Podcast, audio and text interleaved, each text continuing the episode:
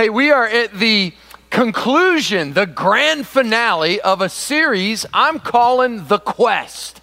And it is a series all about the book of Ecclesiastes. And if you've not been part of this series, you're here at the end. And the, the, the writer of Ecclesiastes, we think it's King Solomon. Uh, the Hebrew is Kohelet, and it can be rendered the preacher or the convener or the professor or the quester. He has taken us through this grand philosophical experiment about the deepest questions of human existence.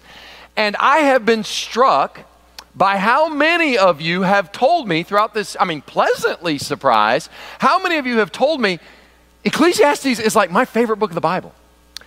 Especially pleasantly surprised to hear how many young people are telling me that. I'm, I'm all about this. And I think it has to be because, surely it has to be because, the writer of Ecclesiastes, King Solomon, is asking the right questions. He's not afraid of the hard questions. He's not afraid to, to really ask of the world, what is the point? What is the meaning? What happens to us? Are we any better than, um, than, than, than those that aren't even created? What, what's the point of all this? It's the right questions. It's the questions that have been asked as long as there's been humans. To demonstrate this point, that everybody asks these questions, that these are questions that are, that are part of what it means to be human. To demonstrate this point, I have designed a little game show. And I'm calling the game show Solomon or Not Solomon. Okay? Now, here's how you're going to play this game show. Get with the people on your row there, and um, you, you see everybody. Okay, that's who you're playing with. And what I'm going to do is I'm going to put up a quote on the screen, and you are going to look at the people on your row, and you're going to tell them, and everybody's going to share, and you're going to come up with an answer on the people on your row. You're going to come up with is this quote from the Bible? Is this Solomon or not Solomon?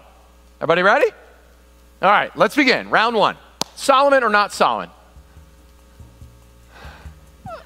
I said to myself, let's go for it. Experiment pleasure, have a good time. But there was nothing to it, nothing but smoke. What do I think of the fun filled life? Insane, insane. My verdict on the pursuit of happiness?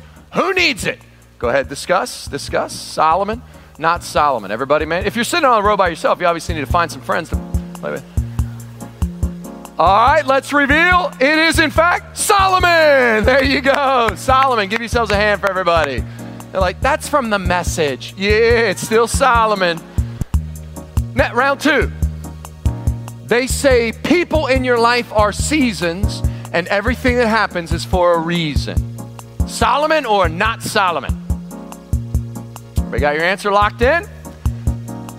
It is, in fact, not Solomon. It is, it is Kanye West who said, People in your life are seasons. Round three. I think everybody should get rich and famous and do everything they ever dreamed of so they can see that it's not the answer. Solomon or not Solomon? Go ahead, make your decision there. It is, in fact, Jim Carrey. Yeah, not Solomon. Now you see the point though. What Jim Carrey, who is rich and famous, says what? I wish everybody got rich and famous so that they could see it's not everything you dreamed of. Round whatever. Why do I have three Super Bowl? Okay, this is this. admittedly, I'm trying to prove a point, not have a game show. Why do I have three Super Bowl rings? Obviously, not a Bengal, uh, and still think there's something greater out there for me. I mean, maybe a lot of people would say, "Hey, man, this is what it is. I, I reached my goal, my dream, my life." Me, I think, God, it's got to be more than this. I mean, this can't be what it's all cracked up to be. I mean, I've done it. I'm 27, and what else is there for me? Solomon or not Solomon? Go ahead. Yeah, yeah, yeah, yeah, right, yeah. It is, in fact, Tom Brady uh, in a 60 Minutes interview. Now, he, obviously, he's uh, older than 27. Now he's 44, and um, uh, but it's an incredible interview where he said, "I've got it all," and, and he's not prompted. He's just sort of riffing, and he's like, I don't know what else there is, but people told me when I got here, I would have all this fulfillment. And I'm like, is this all it is? It is an incisive uh, social commentary. Um, all right, next round. People, I, I also thought about the human condition, how God proves to people they are like animals. Go ahead, Solomon or not Solomon? Go ahead. Eh, it's getting tricky. Oh, a little quieter now. Yeah. Go ahead. You're making your, yeah. It, if you said Solomon, you are correct. That is Solomon, Under the Sun. All right, just a couple more here. Same old song, just a drop of water in an endless sea. All we do crumbles to the ground, though we refuse to see dust in the wind. Solomon or not Solomon? Not that's exactly right. It is in fact Kansas and dust in the and that guy in the middle, that is the hair we're going for, folks. That's that's the goals. All right, last one. I had appeared by chance. I existed like a stone, a plant, a microbe. I could feel nothing to myself but an inconsequential buzzing. I was thinking that here we are eating and drinking to preserve our precious existence, and that there's nothing, nothing, absolutely no reason for existing. Solomon or not Solomon? I tricked you on the first one. It was a modern translation. You're wondering, yeah. And the answer is Jean Paul Sartre. Yeah, existentialist, philosopher. Here I am, a microbe. I came from nothing. I'm going to nothing, and there's absolutely no reason for existing. Give yourselves a hand for playing Solomon or not Solomon. That concludes the game show.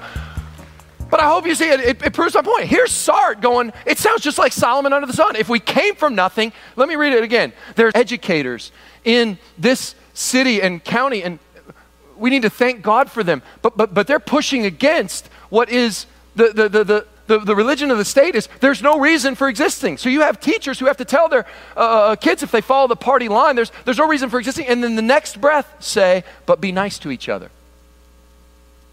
To which, if I'm a kid, I'd want to be like, why?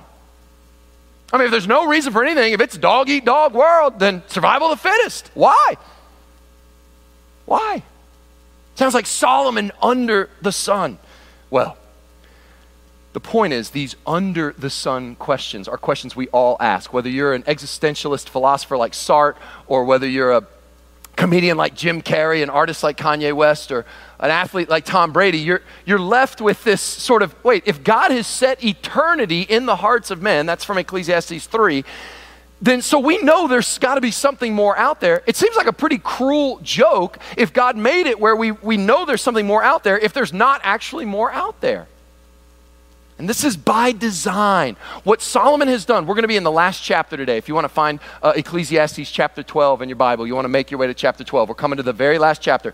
He's gone on this experiment, and the professor wants us to see how meaningless life is without God, how little joy there is under the sun. If we leave the creator of the universe out of his universe, then it's pointless. By the time we get to chapter 12, I think we have to admit he has proved his case.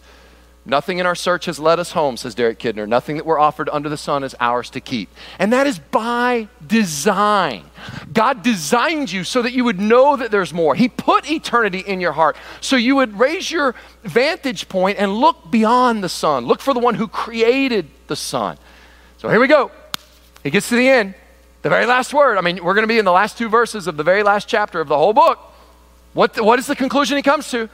Here it is especially for those of you who've been with us since the very beginning of this series, he's gone on the ultimate philosophical question. He's raised the existential questions of the meaning of life. He's pursued pleasure and feasting. He did the whole live, laugh, love, and got the t shirt, and he didn't find what he was looking for there. He looked for meaning in his career, in accomplishments, in building a national forest, in a palace, in leaving a legacy. Didn't find it there. He looked for answers in wisdom and in knowledge and the problem of evil and the meaning of suffering, and he wrestled through the hard questions. And here he comes to the end of all this. What is the fruit of the greatest, grandest experiment in the history of humankind, what does he come up with? Chapter 12, verse 13. I feel like we should play pomp and circumstance and throw our hats in the air and have a drum roll. Here it is. This is everything. The last and final word is this fear God and uh, do what he tells you. It's been a great series. Our musicians are going to, I'm just kidding. Like, did I leave any? I mean, is that it? Oh, I did leave off. Sorry. Is that it? There is more to the verse. okay, yeah. Uh, the last and final word is fear God, do what he tells you, and that's it. So, okay, there you go. Wah, wah. I mean, yeah, a little anticlimactic, isn't it? And verse 14, he tells you why. If, if you don't like, well, if, if you don't, that's from the, me, the message paraphrase. I love that. Fear God, do what he tells you, and that's it. Here's the ESV. The end of the matter, all has been heard. Fear God and keep his commandments, for this is the whole duty of man.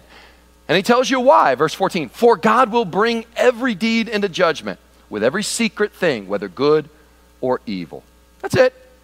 Fear God, obey his commands, he's going to judge. Like that, that, would, that wouldn't even get double digit likes on social media. I mean, that could fit on a bumper sticker. That's it. That's it. Yeah, that's it. So, if, if, this seems like something's missing, this is the Bible. This is the, the fruit of this grand experiment. And so, if something's missing, the problem is not with the Bible, the problem's with us. So, we've got to unpack this a little bit. And note takers rejoice. Uh, yes, I've got three things you can write down in parallel structure. So, note takers, uh, I, don't, I don't often uh, make your life easy, but here you go. You ready? We're going to look at the fear of God, the obedience to God, and the um, judgment of God. Got it? Fear of God, obedience to God, judgment of God. We'll walk right through those. You ready? All right, here we go. First, the fear of God. Because that's what he says fear God, keep his commandments, because God's going to judge everything. So I thought we'll just take them right there in that order. Verse 13 says, fear of God. Okay, so what does the fear of God mean? Well, you probably know this, but when the Bible says the point of everything, fear God, it doesn't mean fear as in like we normally think of, afraid. It means more like reverence, awe. So I've got some aspects of the fear of God. And the first one is the fear of God means reverence. I wonder if maybe we've lost something of the reverence of God. We get so familiar with God, and in a, in a sense, that's good. We do want to be intimately connected to our Heavenly Father. But at the same time, He's also the high King of the universe. He's, he's like our creator, y'all, as in we didn't create him, he created us. We are his creatures. When we stand before God, we're not standing before a, a, a, being that is like us, he is wholly other. And we just take that for granted so much sometimes. I, um, I'm reminded of a, older man in our church back, back in New York, and he had immigrated to the United States from Russia. And he had a, a pretty cool testimony. He uh, grew up uh, far away from the big city, but uh, uh, showed some intellectual promise, and so got to go to university at St. Petersburg. When he gets to university at St. Petersburg, um, everybody there was atheist, and they had like an atheist, I don't know what you'd call it, like sort of an anti-Bible study, but like an atheist small group. And so he goes and joins that because he's a genuine seeker, a genuine quester himself, and was asking honest questions. And there in, in this atheist group, uh, after meeting with them several weeks, he, he, he told them, What you're saying is intellectually dishonest it, it, and it's not existentially satisfying. And so he, he realizes like the major holes in atheism and meets up on campus. There was a sort of a secret group of Christians who then lead him to the Lord. And I just love that. I'm like, so let me see if I understand this when I asked him, You got saved at an atheist small group? He's like, Basically, yes. like, oh, but God, right? But God. I mean, God's going to do his thing and he's going to use all this. So it's a great testimony. But here, here's what he said. I heard him say this in a small group, and I was so struck by what an insight it was. He said, I have lived in a place of totalitarian absolute power. I know what power is, and I know what real submission is. You may think you know that. Here, many of you that grew up in this country, you know, it's a democracy. We'll just vote them out of office, you know, right? I mean, we all have authority that we respect, but nothing like what he's talking about. It, one little example, he lived on, he moved his family from the West Coast to New York. That's how I got to our church. And he, he said, uh, halfway through the journey, he just broke down and wept. He said, I was somewhere in Kansas, uh, Cam, I was somewhere in Kansas, and I, Kansas is a kind of a theme, and I, uh, uh, and I started weeping because he was struck by something that we took utterly for granted. He didn't need government permission to move cities. He could just move to go make a better life for his family. And I thought, well, yeah, you can just move. No, you can't. And we take that for granted. Anyway, he said in this Bible study, I wonder if sometimes I struggle with understanding the love and the mercy and the grace of God. But I very much understand his holiness and his power and that he is untouchable. And here's what he said. And he wasn't judging anybody. And he said, I wonder if some of you who grew up here have the opposite problem. You immediately get the love and the grace of God, but you struggle sometimes with his holiness and reverence. I thought that was very insightful. It was like he was reading my mail. That's right. Sometimes he, he would say, I, I miss, he would say, I miss the love of a holy God, but sometimes you all miss the holiness of the loving God. Both are important.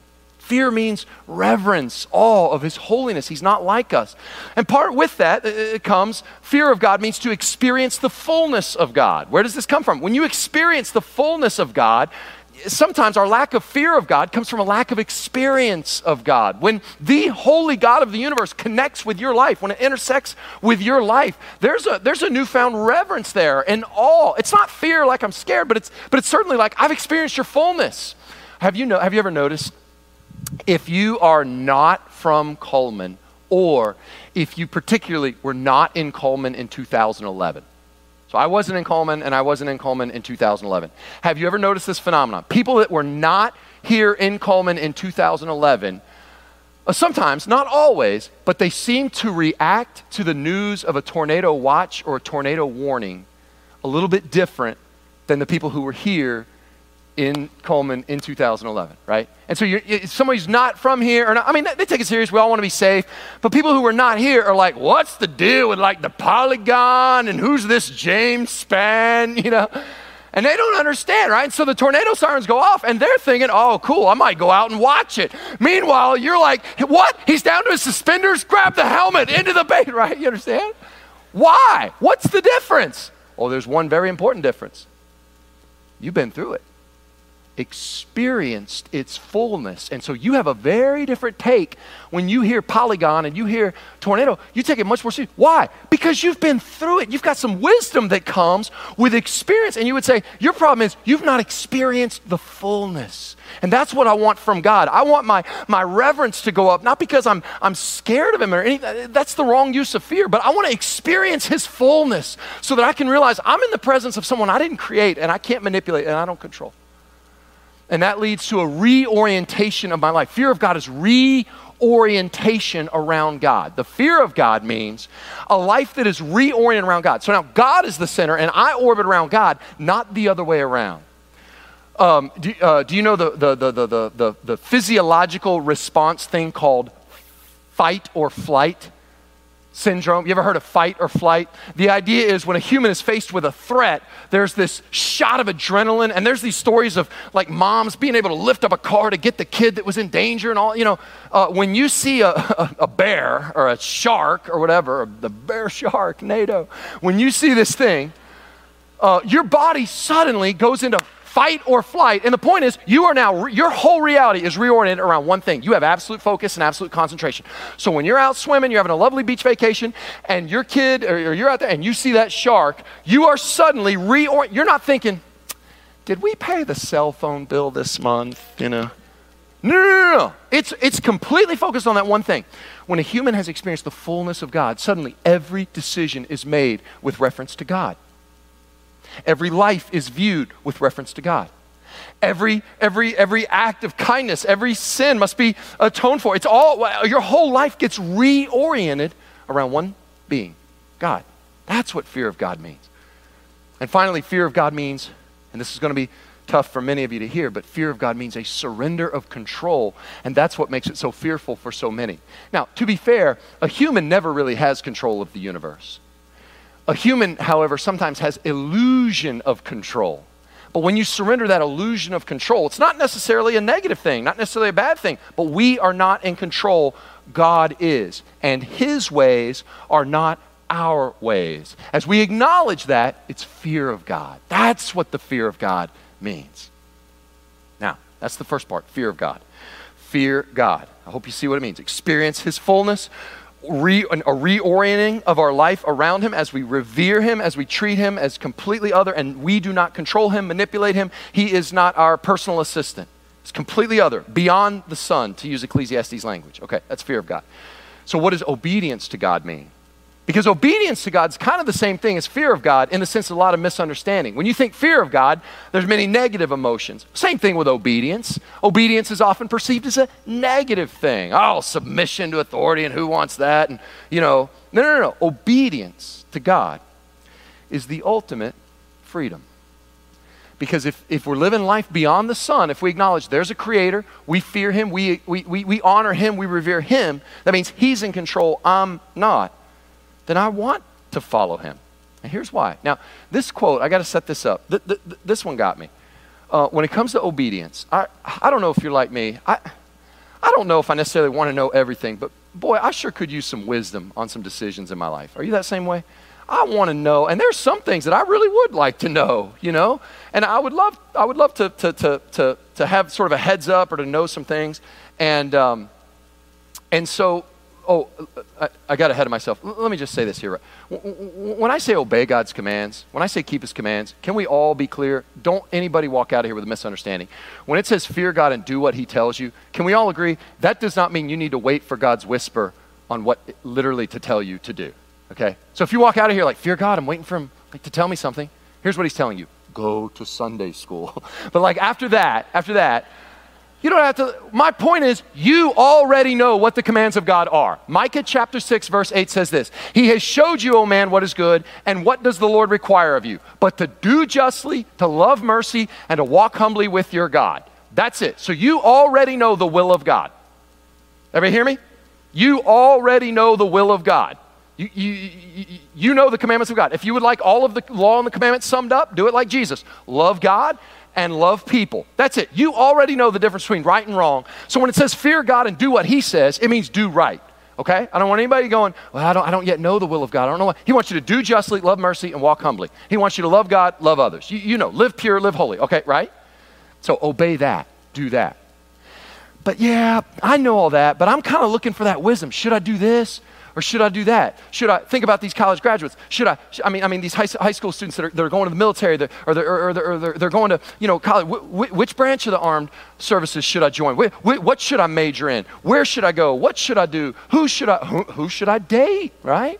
Or, or, or uh, you know, am, am, who am I going to marry? There's single people wondering that, right? Which career path? Should I stay? Should I go? That's the stuff that, to be honest, it really would it really would be nice to have a heads up on that stuff, you know? That would be really cool, wouldn't it? So here's the quote. Put all these two things together. You already know what to do. Obey God. And man, if we could just figure this out. This is a quote that was not said, well, I don't know the man who said this. His name was George MacDonald. I don't know him. He was dead long before I was born. But he was a mentor to a good friend of mine. C.S. Lewis, yeah. And here's the quote. You ready? obedience unlocks the benefits of omniscience. Now, this one took me a minute. Obedience unlocks the benefits of omniscience. What is omniscience? It means to know everything. Well, who has omniscience? There's only one. Only God knows everything. You don't know everything as a human. I don't know everything, right? We're, none of us. No, no, no. But God knows everything. We don't know everything, but obedience to God's command unlocks the benefits of omniscience. It taps in to the one who does know everything. And he says, Love me and love others. And if we will walk in obedience to him, we get the benefit of his will in our life. And he knows everything. To illustrate, this fall, any of you plan to take your kids to the, the these uh, corn maze things? You ever seen these elaborate? You ever been to these elaborate corn mazes? massive. And uh, you're, you're walking around with your kids, and it's, you know, you've had you know, the hot cider and the pumpkin patch and the whole thing. You with me, right? You're walking through this corn maze, and it's so hot in September, even though they said it was fall, but you're sweating, and a pumpkin spice latte is really making me sick. Yeah, right, you know that feeling? And it's like so much fun. It's like, oh, nope, not here. Let's go here. Not here. And for the first 10 minutes, it's hilarious. And your kids are like, we're lost in a corn maze. And by minute 15, you're like, yeah, it's still mildly funny. And by minute 30, you're like, I'm out of here, right? I hate this. You know what I mean?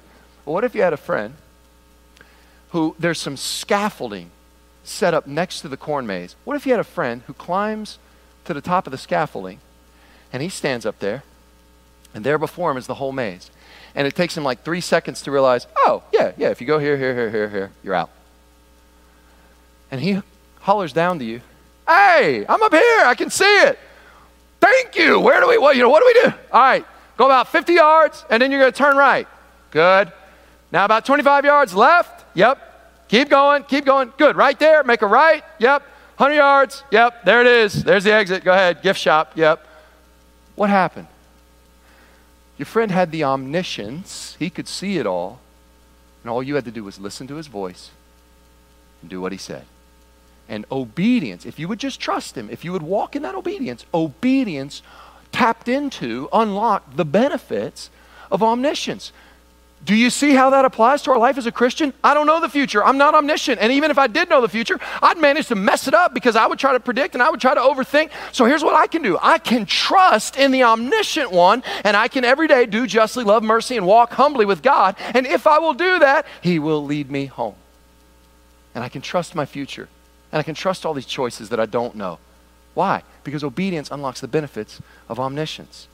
Now, if you say, if, if, you were, if someone were here to, to say, look, I, I get it, and I know what you're saying, you know, uh, fear God and keep His commandments, but I'm still not convinced. I don't like, I don't like the concept of fear of God, and quite frankly, I don't like, I don't like, you know, obeying. I'm, I don't want to be, I don't want to have God as my boss. I don't want to have anybody as my boss. I want real freedom. So I don't like this talk about fear of God and obeying His commands. I don't like that. Well, then with you, I would say, well, then let's take the long way if you say, I don't like the idea of fearing God and keeping His commandments, then I don't think I would try to necessarily convince you that you have to fear God and keep His commandments. Instead, first, I would simply invite you to examine well, then, whom will you fear and whose commandments will you keep? Because make no mistake, you will fear someone or something.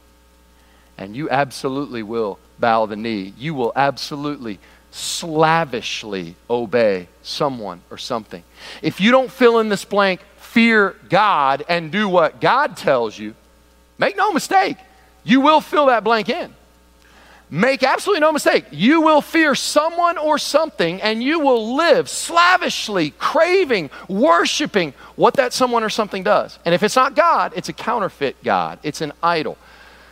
Tim Keller has probably done more thinking about idols in the last 15, uh, 50 years than anybody I know. Here's what he writes in his book, Counterfeit Gods. A counterfeit God is anything so central and essential to your life that should you lose it, your life would hardly feel worth living.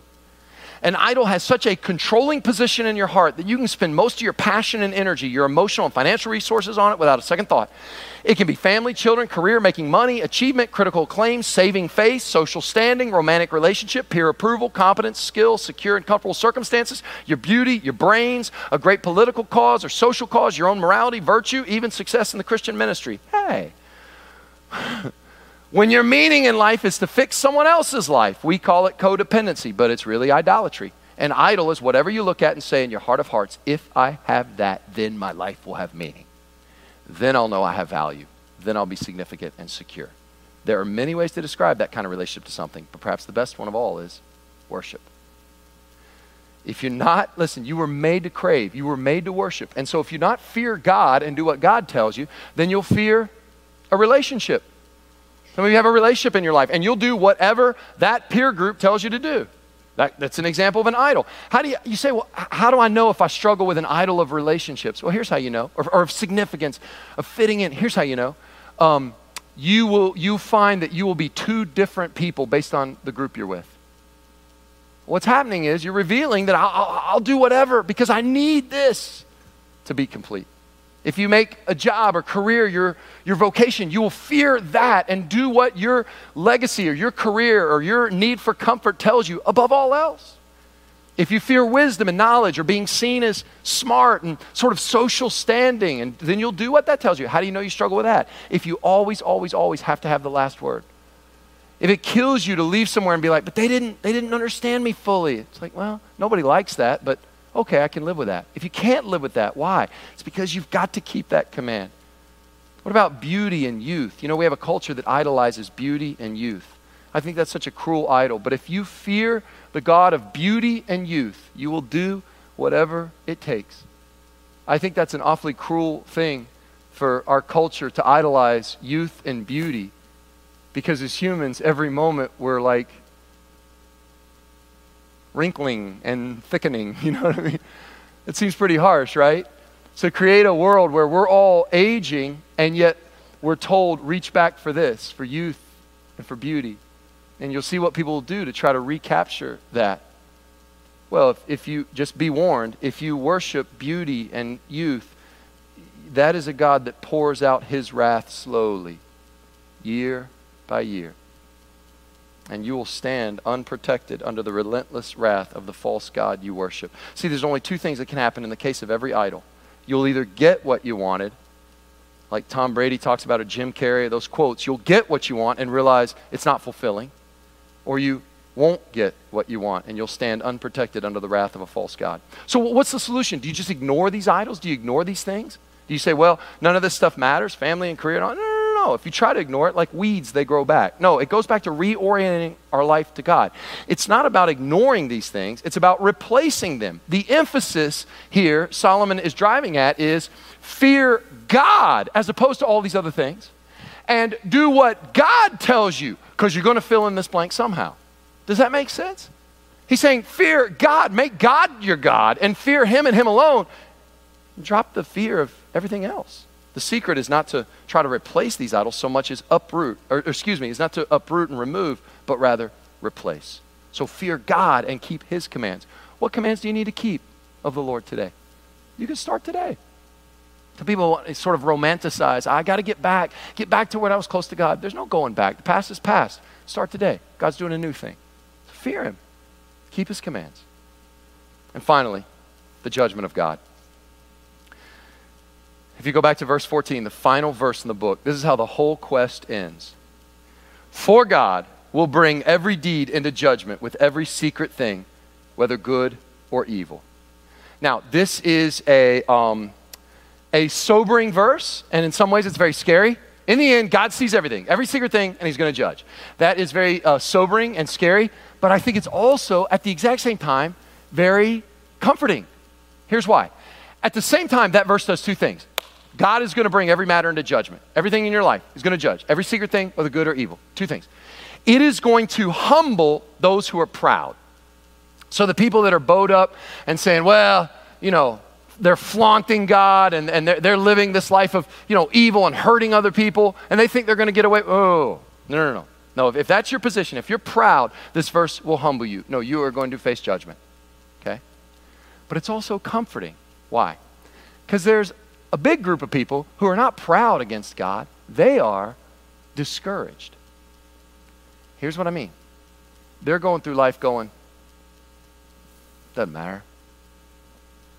Nobody sees. Nobody notices. It just doesn't matter. I've been secretly helping these little old ladies across the street for years, and not a single one of them will post about it on social media. You know, I get no credit. At work, I've been trying to do it right. I've been humble. I've been, you know, being a hard worker, and it doesn't matter. The loud mouths that are cheating, they're getting ahead. It doesn't matter. I went out and picked up a bunch of litter, but just my luck, I did it on a county road that they closed for road repair for the next year, so nobody even can go and see all my beautiful work. Nobody knows. It doesn't matter. Wrong. Wrong.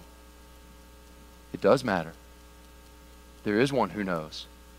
For God sees, He sees everything, and He will bring every deed into judgment, whether with every secret thing, whether good or evil. You see, everything matters. Your whole life, according to this verse, your whole life can be shot through with glory. It's great comfort and, yes, great accountability. It's comfort to know, no, these, these evildoers won't get away with it forever. There is judgment, and, and, and no, there is right and wrong, but it's also accountability. When I'm tempted to lie or cheat or cut corners, guess what? I'm going to face this judge as well. And that's where the book ends. No, God is not under the sun. There absolutely is justice. You don't need to be uh, uh, hanging out with Jean Paul Sartre going, well, what's the meaning? What does it matter? It's all meaningless. It doesn't matter how you treat people. No, it's the exact opposite because we don't live for what's under the sun. We live beyond the sun. And the one who is beyond the sun, living for eternity, is going to judge everything. So, what a way to end a book that says the whole book is basically asking, does anything matter? And the answer is, well, under the sun, technically, no.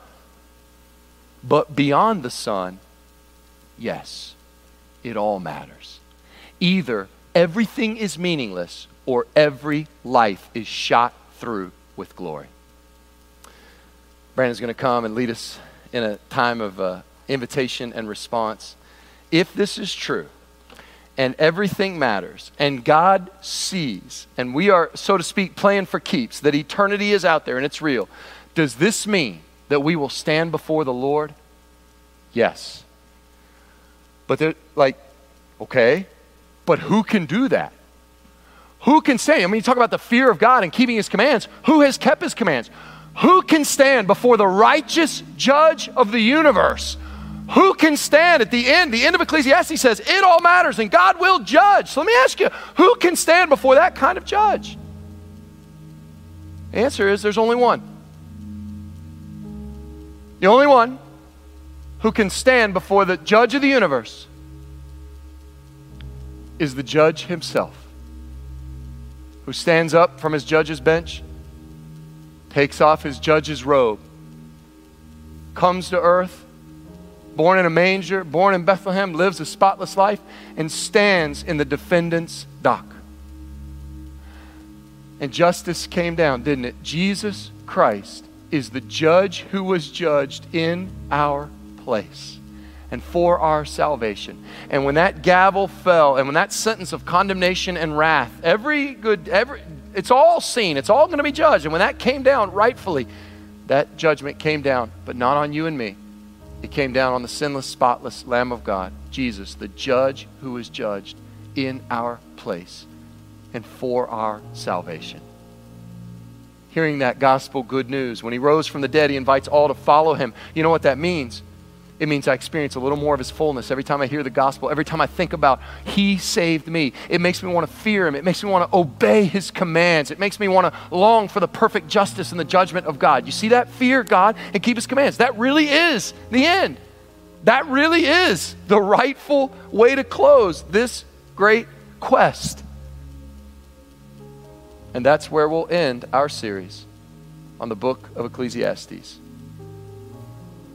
The fear of God. The ending. But P.S. He ends the book of Ecclesiastes with the fear of God. That's the ending. But the same guy, Solomon, begins a new book of wisdom called Proverbs by saying, The fear of the Lord is the beginning of wisdom. So here's the end of this quest, but it's not the ending, it's the eternal beginning. But that's another sermon series for another day. Will you pray with me? God, grant us what we need to fear you and keep your commands, ever aware of giving account. And God, I, you have showed us exactly what's right and wrong. We all know what's right and wrong. We know it in our conscience. We know. Forgive us where we've done wrong and blamed others and hurt others. God, I pray that you would grant to us that we might reorient our lives in such a way as to do right. That we might trust your perfect sacrifice on the cross, that you were the judge judged in our place. I pray for somebody who's been hearing these messages and they're still on a quest, they're still seeking. I pray that today would be the day they receive you as Lord and Savior. That this, that this book would do its job. It would, it would pin them down and convict by the Holy Spirit until they realize they're not going to find what they're looking for under the sun. Don't, don't stop. Don't relent. Be relentless, O Holy Spirit, in convicting and drawing the lost to you that they might be saved. Receive you. Let that happen today, God. And for those believers that uh, have found the answer, they, they have known fear God, keep his commandments, and that's the whole duty of man. They have received your gospel, the judge judged in our place. God, grant to us that we might live more fully into this fear of you and keeping your commands, that we might experience even more of you every day. That's what we want. That's what we long for. God, I pray that in Jesus' name. Amen.